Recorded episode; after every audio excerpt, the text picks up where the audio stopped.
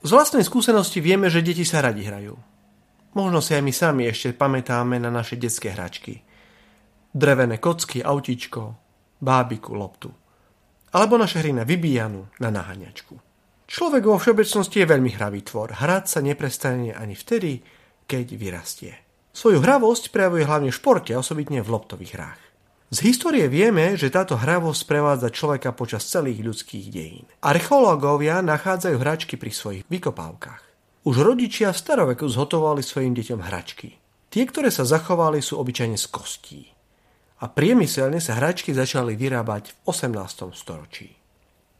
Hračky a hry vo všeobecnosti pomáhajú deťom rásť, rozvíjajú ich pohybové schopnosti a v neposlednom rade im pomáhajú komunikovať so svojimi rovesníkmi hry v detskom veku veľmi často imitujú správanie dospelých a tak deti pripravujú na ich dospelosť. Prednedávno som sa dozvedel, že najstaršou hrou v ľudských dejinách je hra na schovávačku.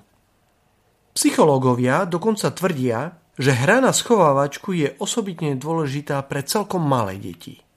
Umožňuje im to uvedomiť si, že ľudia a veci existujú aj vtedy, keď ich nevidia svojimi vlastnými očami. Súrodenec sa môže skryť pod posteľ, alebo kamarát sa schová za stodolu. Nevidím ho síce, ale viem, že tu niekde je. Ak sa trocha zamyslíme, snad si uvedomíme, že celý náš život je akási hra na schovávačku.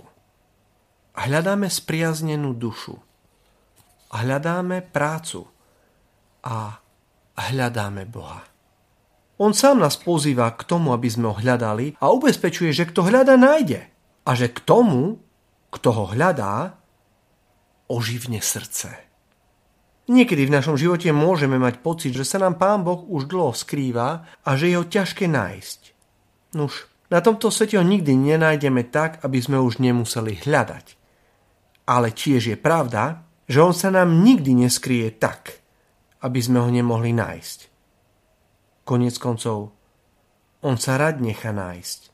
On, ktorý už našiel nás samých.